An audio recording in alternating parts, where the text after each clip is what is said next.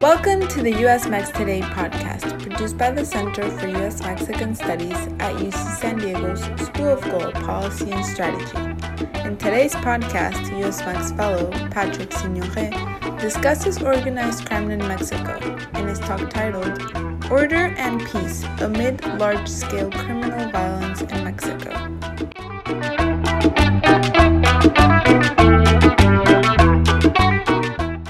Well, thanks everyone for being here. I'm excited about sharing some of my work with all of you and getting a wide variety of perspectives, criticism, hopefully lots of actionable advice. So let me just start right away with the motivation for my dissertation work. These are homicide rates in Mexico from 1990 to 2018. And as most of you already know, homicide rates have tripled nationwide from 2007 to 2018. As most of you also already know, this increase in, in homicides is mainly related to organized crime related homicides. In this graph, bars are total homicides and lines are various counts and estimates of homicides related to organized crime. I'm not sure if any of them are on the call yet, but they actually, a lot of the data and the design for this graph borrows heavily from Justice in Mexico reports. So thank you for that, and sorry about not having the attribution on this slide. So there has been a lot of work on the onset of this criminal group violence. Why in Mexico? Why starting in 2008 and not earlier? And why in some places but not others? And these explanations revolve around, well, criminal organizational competition over illegal markets, shocks in supply and demand of specific markets, such as cocaine markets, heroin, etc in the short, medium, and long term, the breakdown of equilibria and protection rackets, and especially in the shorter term, especially since the Calderon presidency, the unintended consequences of crackdowns and militarization. So there's a growing body of literature trying to explain the onset of criminal violence. What I found is that there is less work on the decline. And I'll, I'll show it to you, and I'll argue that that it's important to study some of the success cases, places that have recovered, at least in some senses. So very quickly, how we got here. So Mexico in 2007. By 2006, cartels were already strong, armed, willing to wield their violence. There had already been some important turf wars, and were no longer managed by the state. And in 2007, there was a sharp policy shift. I'd like to reword that actually now, but well, Felipe Calderon entered the presidency, and at the end of 20, uh, 2006, he declared war against drug traffickers, and he ramped up military deployments. He, uh, there were overhauls of police at various levels. There was increased fragmentation of cartels, increased disruption of existing agreements, and in general, uh, one could argue that there was broadly a sense of uncertainty about the future from the point of view of of narco bosses. Both Calderon and Enrique Peña Nieto had these lists of their most wanted. Like the 30 most wanted under Calderon and the 122 priority objectives under Enrique Peña Nieto. And the vast majority of all of them are now dead or in jail. So so if if they could start anticipating this, you can argue that there there started to be a lot of uncertainty about whether you were still going to be the boss next year, and whether the people who you may have reached deals with are even going to be there anymore next year also. So one result is that there was a spike. One outcome was that there was a spike in violence that was concentrated, at, at first it was concentrated in some parts of Mexico, specifically well, strategic regions for drug trafficking. So we can see those some of those regions in the darker colors of this municipal map of Mexico. And the spike in violence, at least in the initial wave of violence, was particularly strong in the north, which is the green line.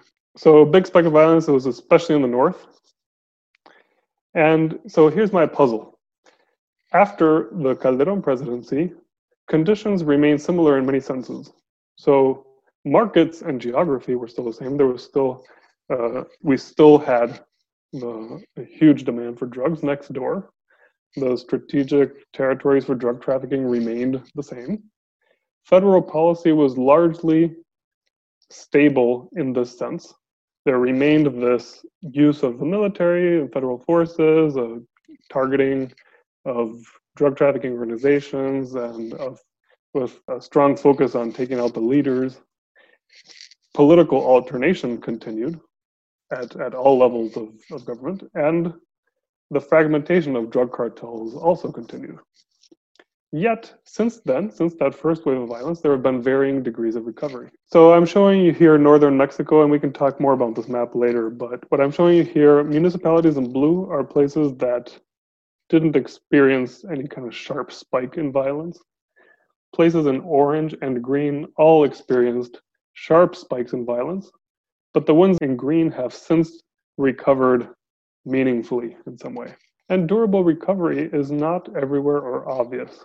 So you could say, well, it's about you always see it or you always don't see it in perhaps particularly strategic places or valuable places for drug trafficking.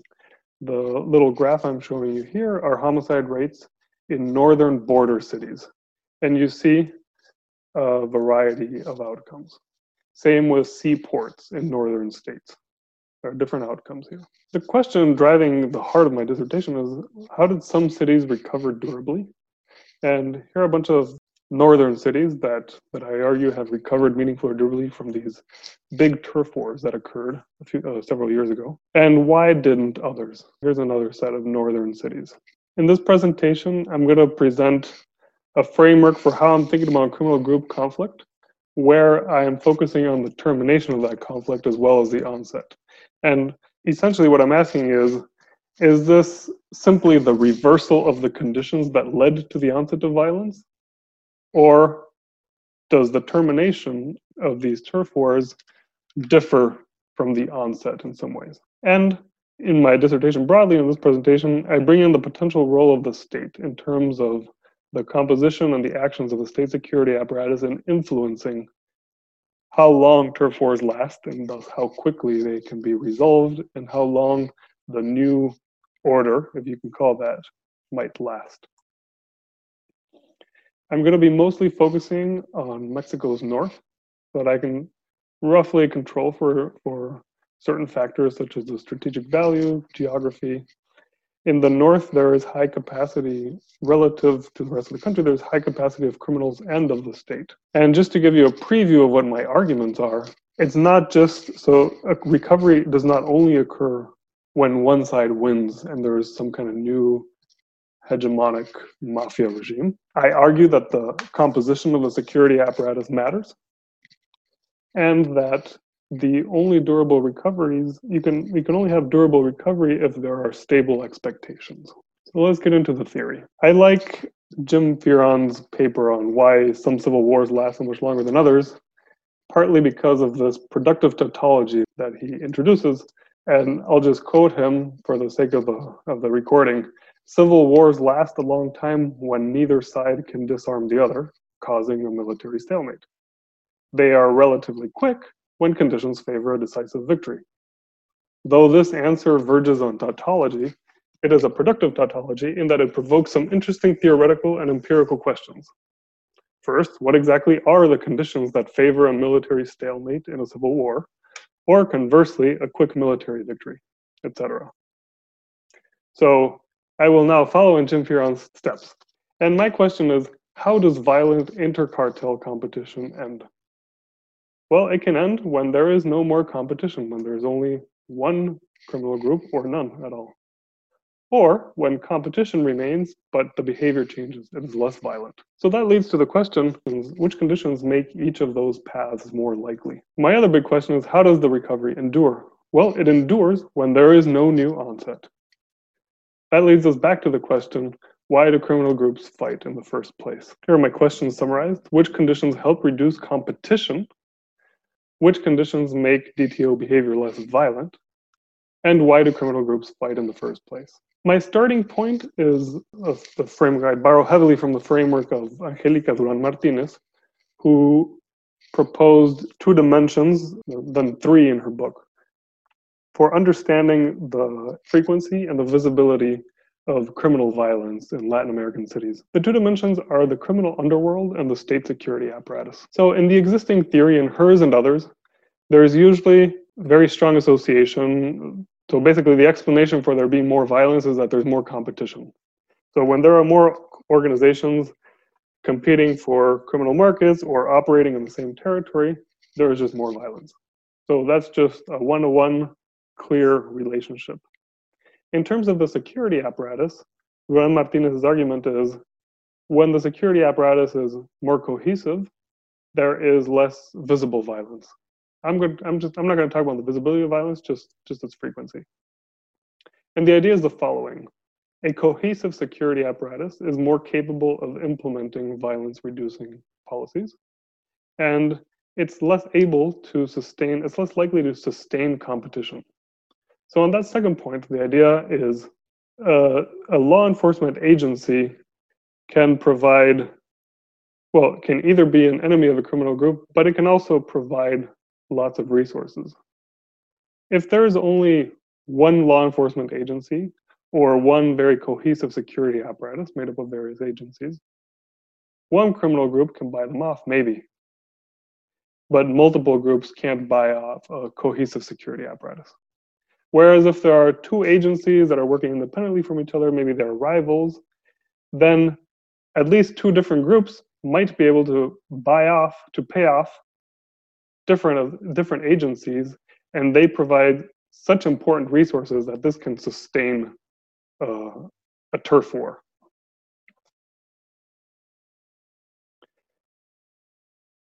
I'm going to talk now about the ways in which I I go with this theory and the ways in which I depart along both dimensions. So in terms of criminal competition, first of all, let me just make clear that in my theory, these strategic actors are these criminal groups, which I treat as unitary. So the security apparatus, composition, actions, etc., those are factors that influence the environment within which my strategic actors operate.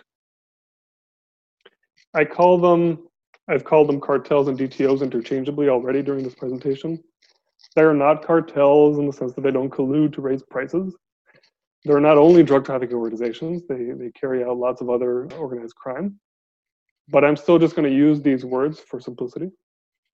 And well, as, as we know, as of 2006, they were already armed and willing to use their violence. Parenthesis, since I'm talking about terms and concepts. So I've already mentioned that I'm using the terms cartels, DTOs, and criminal groups interchangeably. I want to just acknowledge and make clear that when I talk about violence and conflict, I'm referring, except if I say otherwise, I'm referring to homicide rates in the overall population, which is a very visible type of violence, but it's not the only form of violence. And well, there are other important types of violence that are invisible. Just a quick note lots of these forms of violence I have found. I wasn't sure, but so far I'm now I'm I think there's good evidence that lots of these forms of violence move together. So it's not the case, at least with the major variation in, in terms of violence, it's not the case that when homicides are when visible homicides are falling disappearances are rising. They usually they usually forced disappearances and homicides among other kinds of violence usually move together. And finally when i talk about recovery in a place i do mean a return to relatively low homicide rates. And i can later talk to you about what i what i call relatively low in some in some senses i think i think of it as a return to some form of order but i do not mean peace. So the end of turf wars and the the decrease of homicide rates does not necessarily mean that people that there is the rule of law or that people feel safe or that they're not being uh, coerced or threatened. Back to criminal competition then so these actors have the following incentives, uh, crucial incentives. So DTOs want the greatest possible market share, and there's a bonus for having monopoly a, over criminal markets in a territory. I also talk intercha refer interchangeably to control of a market and control of a territory. And there I can, I'm referring to different things, which can be having the rights to pay off the local police or the local politicians, being able to control key people or behavior relevant to the criminal markets you care about. And in some cases, it's literally holding territory. So they are the authority in a certain place. They control who goes in and out. From the point of view of a group that's already established in a territory, if there is any additional rival, there are higher chances of conflict. But I will now argue that when there are many rivals, the effect on violence is ambiguous. So, competition, when I talk about competition, I mean the presence of multiple independent groups in one place and with an interest in the same criminal markets. And I don't necessarily mean violently. So I've been trying to to step away from talking about competition because it's so often associated with violence and talking about market structure. So a, a monopolic market, uh, monopolistic market structure, oligopolistic, uh, competitive market structure, etc. And well, there are many examples of nonviolent arrangements everywhere in the world and, and in Mexico. Uh, I don't think I have to convince you that it's possible. And my argument is that after a certain threshold of market fragmentation, violence can decline. And the idea is if what you care about is having monopoly over a territory, if that's the if that's a big bonus, and you only have one rival, you could go to war against that rival, and that might leave you weakened, but now you have a monopoly. So there's a big prize at the end. If there are five or six groups in a territory, if you take out one rival, you don't have a monopoly, you still have a bunch of rivals left, and maybe you're still weak. However, there are more chances to to fight, more more opportunities for mis, uh, miscommunication, misunderstandings, and disputes. So the effect of market fragmentation, I don't think, is necessarily monotonic. I have some evidence that, in fact, after a certain threshold, violence actually begins to fall. And the key points in terms of the criminal underworld are that True, any competition makes violence more likely, but a lot of competition is ambiguous. And that's important for my study of the recovery of certain places after turf wars, because what I argue and what I have observed in some places is that recovery from large scale violence can occur even when competition remains high. So when multiple groups are still sharing a territory. Here's a little bit, a taste of this evidence. So this is the number of criminal groups. The, the, the bars, the purple bars, are the number of criminal groups in the metropolitan area of Monterrey. The dark purple means groups that have some kind of major presence in the city. And so we can see that there was a, a turf war began in Monterrey. And at the same time, the number of criminal groups with major presence increased. So we do see that association there and in many other places. However, violence eventually fell, and there was a fairly strong recovery in Monterrey, even as competition in Monterrey remained. Sometimes it was slightly lower, sometimes it was higher than before. But homicide rates remained well below their peak levels. So you can you can say, well, that's at the metropolitan level, but maybe at the municipal level, there was monopolistic control at the municipal level. So here is the city of Monterrey again, and the number of criminal groups with some kind of significant presence at the municipal level. This is a cartogram of the city, and I that distorts the the shape of the municipalities partly, but not all the way by population, so that big empty municipalities don't drown out the small dense ones. So at the peak of the turf war in 2011, most municipalities were medium orange or dark orange, which means that there were at least two criminal groups present in each of those municipalities.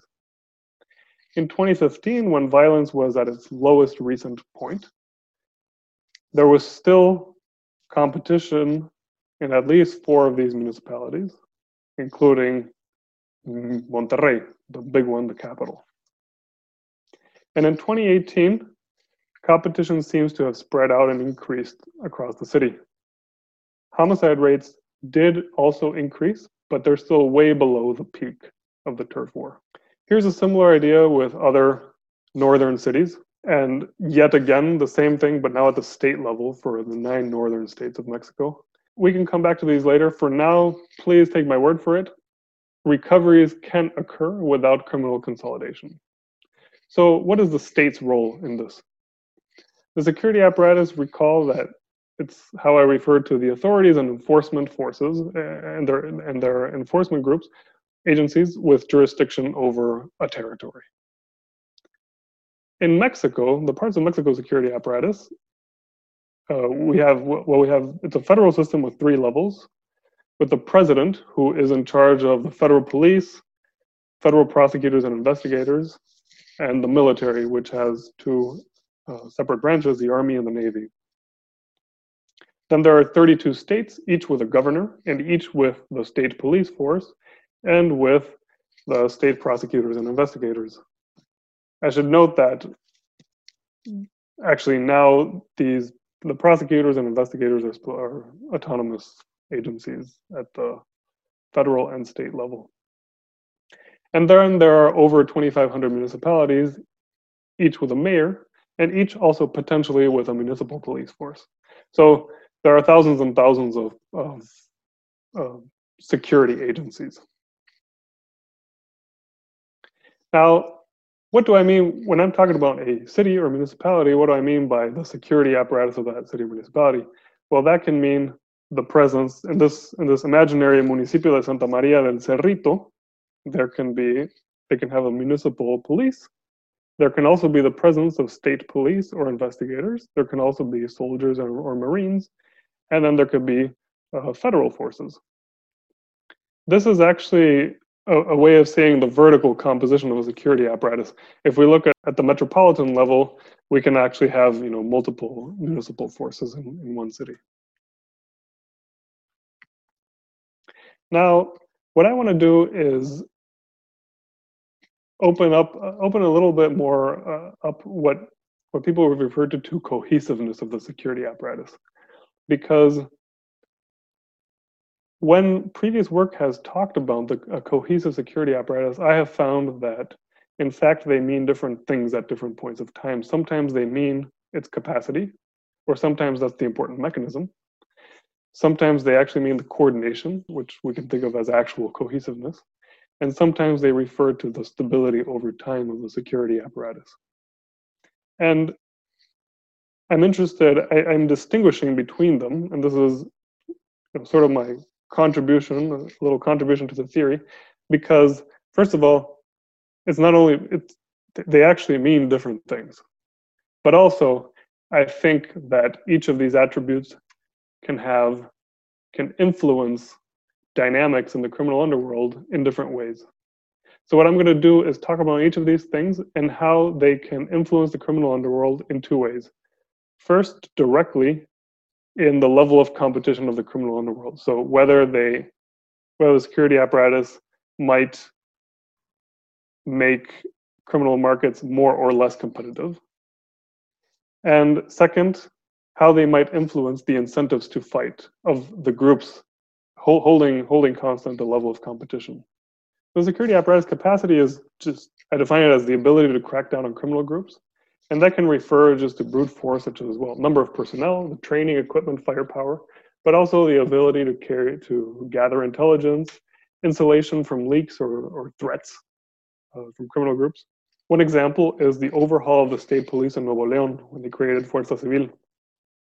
They not only reformed the state police, they eliminated the state police and created a new one from, from scratch, which was better trained, better equipped, it purportedly had you know, better vetting and controls, and it was just in general. It was seen. It eventually had was larger than the previous state police force. So it was.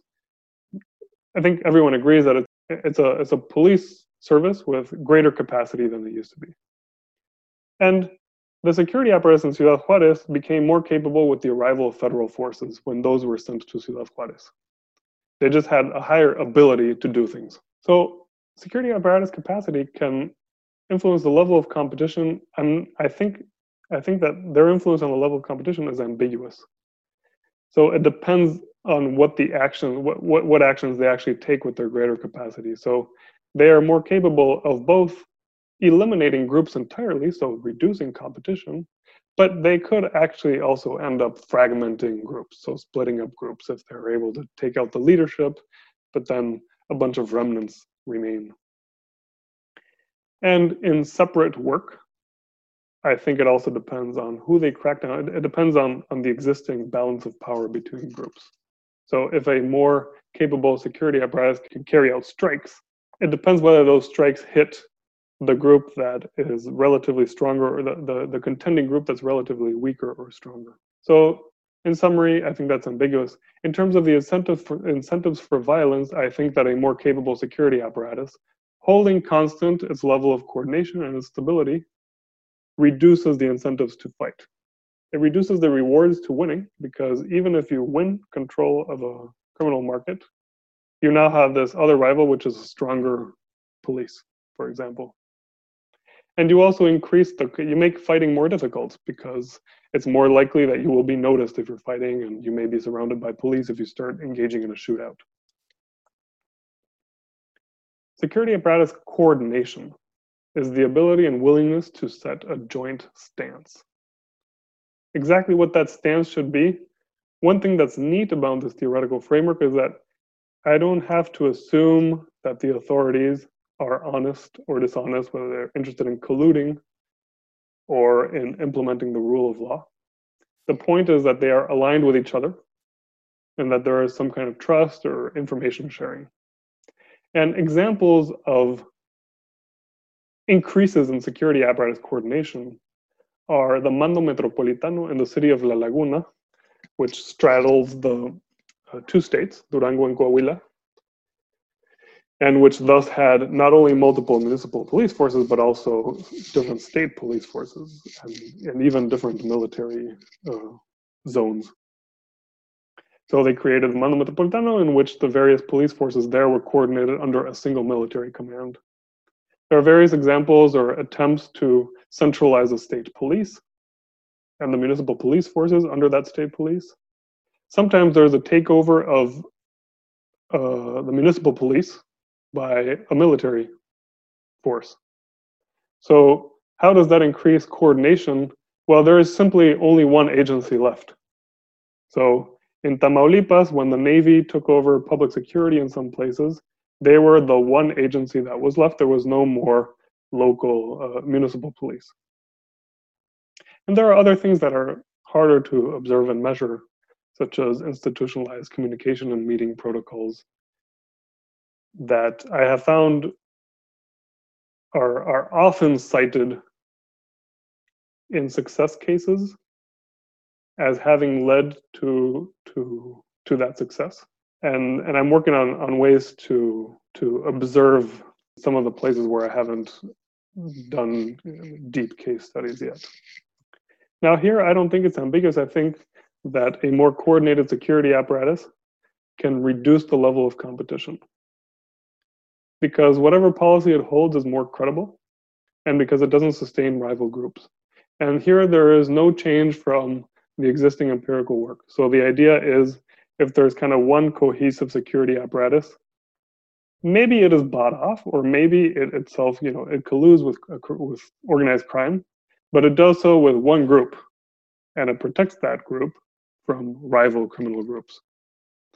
Or maybe, you know, it's honest and it actually tries to reduce crime and violence and it implements some kind of honest violence reducing policy, such as saying, we're going to go after whichever group causes more violence or misbehaves the most. And if it's a well coordinated security apparatus, that is a more credible policy. In terms of the incentives for fighting, it reduces the abilities to fight because there are fewer agencies to be bought off and and law enforcement agencies, as as as I've argued, can provide extremely valuable resources, can can can, can sustain criminal groups in a territory, and it reduces the opportunities to fight for for these same reasons. If there's only if there's one cohesive security apparatus agency, only one group can buy that off. This is a simplification. Finally, security apparatus stability so the permanence of the security apparatus stance and composition. going back a little to uh, the international relations literature on you know, trying to explain interstate wars, the rationalist explanations for wars start from the observation that wars aren't rational because they're costly and you should be able to reach a deal that leaves everyone better off than if you actually started destroying things or people. And so wars happen when there are commitment problems, lack of information, uh, uncertainty about the future, shifts in expected shifts in power, etc.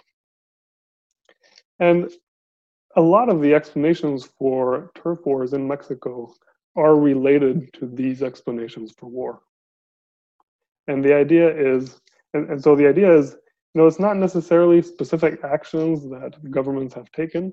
It's just that the general environment is just more uncertain. And so what I'm gonna, what I'm finding and arguing is that the places where changes in the security apparatus, or not changes in the security apparatus, but just its composition, were credibly signaled to be stable and to endure in the future, these may have, these are the places where the recovery is maybe endured the longest. Some examples. The Fuerza Civil, I've already talked about it, Mando Metropolitano, same.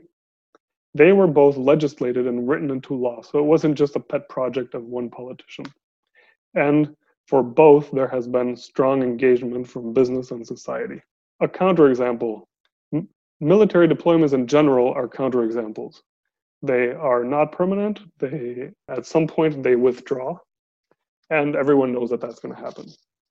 And well, political alternation often, almost always, even even when it's from between politicians of the same party, they often rotate the chiefs of police, the chiefs of investigators, etc. I am unsure about the effect of security apparatus stability, again, independent from the other two attributes, directly on the level of competition in the criminal underworld. In terms of the incentives to fight, however, I think that a more stable security apparatus helps the rationalist instincts to prevent, to avoid war, to kick in. A lot of this has been very abstract, so I'm going to walk you through an example, uh, which is still a little simplified. I acknowledge that, but hopefully it'll it'll it'll ground uh, some of the some of these concepts I've, I've been talking about. So these are homicide rates in Ciudad Juarez and in the capital city of Chihuahua from 2008 to 2018. So everyone knows Ciudad Juarez experienced a horrifying turf war. The, the, state in general experienced a horrifying turf war. So what happened? Before 2008, the Juarez cartel was hegemonic in that city, and it was perceived as very closely aligned with local police and probably also the state police. And here violence was low, quote unquote low, because it was low by Ciudad Juarez standards, though high by other standards. So the circle is Ciudad Juarez, and there is the single criminal group, the Juarez cartel, the municipal police and the state police in the same color. In 2008, the Sinaloa cartel tried to take over the plaza. So they invaded, as they had done previously. They invaded and at first, they were unsuccessful, but homicide rates did rise. So there was what, in hindsight, was moderate violence. Responding to that violence, the federal government in 2008 and 2009 deployed first the army, then the federal police, and the army again, or the other way around, I don't remember, but they, they deployed federal forces to try to quell the violence. But this actually only produced a stalemate. So El Chapo was losing. He wasn't able to get into the city. But now with the federales coming in and clamping down on, on everyone, or well, some people think that they were actually favoring the Sinaloa cartel, they were clamping down only on the Juarez cartel. They actually produced a stalemate. And and so and violence shot up during these years. In the next two years, there was a realignment of local police to to say it in a positive way. So this is the infamous mayor who was um, who kind of forced the local police to at least stop protecting the Juarez cartel in the at least in the short term. And during this period of realignment, it seems that the municipal and state police stopped supporting the Juarez cartel. Who knows if they supported the Sinaloa cartel, but there was definitely a realignment against. So the security apparatus was now more cohesive. During the realignment, there was still a lot of violence, but afterwards, this helped beat the Juarez cartel, at least initially, and the Sinaloa cartel to begin a new kind of hegemonic presence in the city. Though in the next several years, well, the Juarez cartel had not actually disappeared, and it, or at least its remnants and successors, have been reappearing and there's been growing violence in the last in the last few years. So here are my hypotheses. Inter-cartel violence falls when a single criminal group becomes hegemonic, or when the number of criminal groups rises above a high enough threshold. So that's level of competition and violence. Recoveries occur when the security apparatus becomes more capable, where I do not expect the number of rival groups in territory to be higher or lower. I'm unsure about that. Or recoveries occur when the security apparatus becomes more cohesive, where I do expect to see the number of rival groups fall. Now, that's just a recovery occurring. Whether that lasts for a day or for a decade, I think depends on the structure, capacity, and stance of the security apparatus being stable and being perceived as stable. Doesn't necessarily matter how capable it is or how well coordinated it is, at least that it's stable. In these last few minutes, I'm just going to whip through a preview of some of the empirics. So, how I'm evaluating these hypotheses. I'm carrying out three levels of analysis medium sample qualitative comparative analysis of the eight states and there are 21 largest cities. In the Q&A, we can talk about why I chose these states and, and why I chose the largest 21 cities. I'm also carrying out, I've been carrying out case studies of four core cases. So this is Tijuana, La Laguna, Monterrey, and Ciudad Juarez, which are some of the largest cities in Mexico and, and which experience different levels of recovery. I'm working on adding two shadow cases to these four case studies. Why? Because my two examples of successful recovery have been La Laguna and Monterrey, which are non-border cases, whereas the border cases, Tijuana and Ciudad Juarez, had failed or very temporary recoveries. So I'm thinking about adding two cases of cities which were also either non-border or border, but that had different outcomes. The next few slides are were simply illustrating how, for my case study of Monterrey, I had been measuring operationalizing and measuring the different variables related to the criminal competition and the security apparatus. And this was just as illustration. So takeaways. Amid large-scale violence in Mexico, there have been recoveries. They are important. Thousands of lives have been saved compared to what the turf wars had endured longer but also because within years we have observed a collapse and reemergence of order, state capacity, and social transformation in parts of the country. Durable recovery is not everywhere or obvious. I think it occurs, I hypothesize that occurs when competition ends or when competition remains but the behavior changes of criminal groups. And durable recovery can only happen when the security apparatus is stable. So I'll stop there.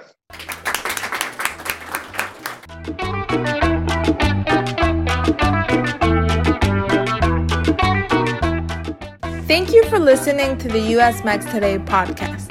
The Center for U.S. Mexican Studies at UC San Diego's School of Global Policy and Strategy contributes to the ongoing integration process between the U.S. and Mexico by providing a forum of thought leaders to engage in public dialogue and training. The center supports a vibrant community of innovative scholars and practitioners and undertaking cutting edge research to guide policy decisions. For more information about the center, visit usmex.ucsd.edu and or follow us on Twitter and Facebook. Till next time.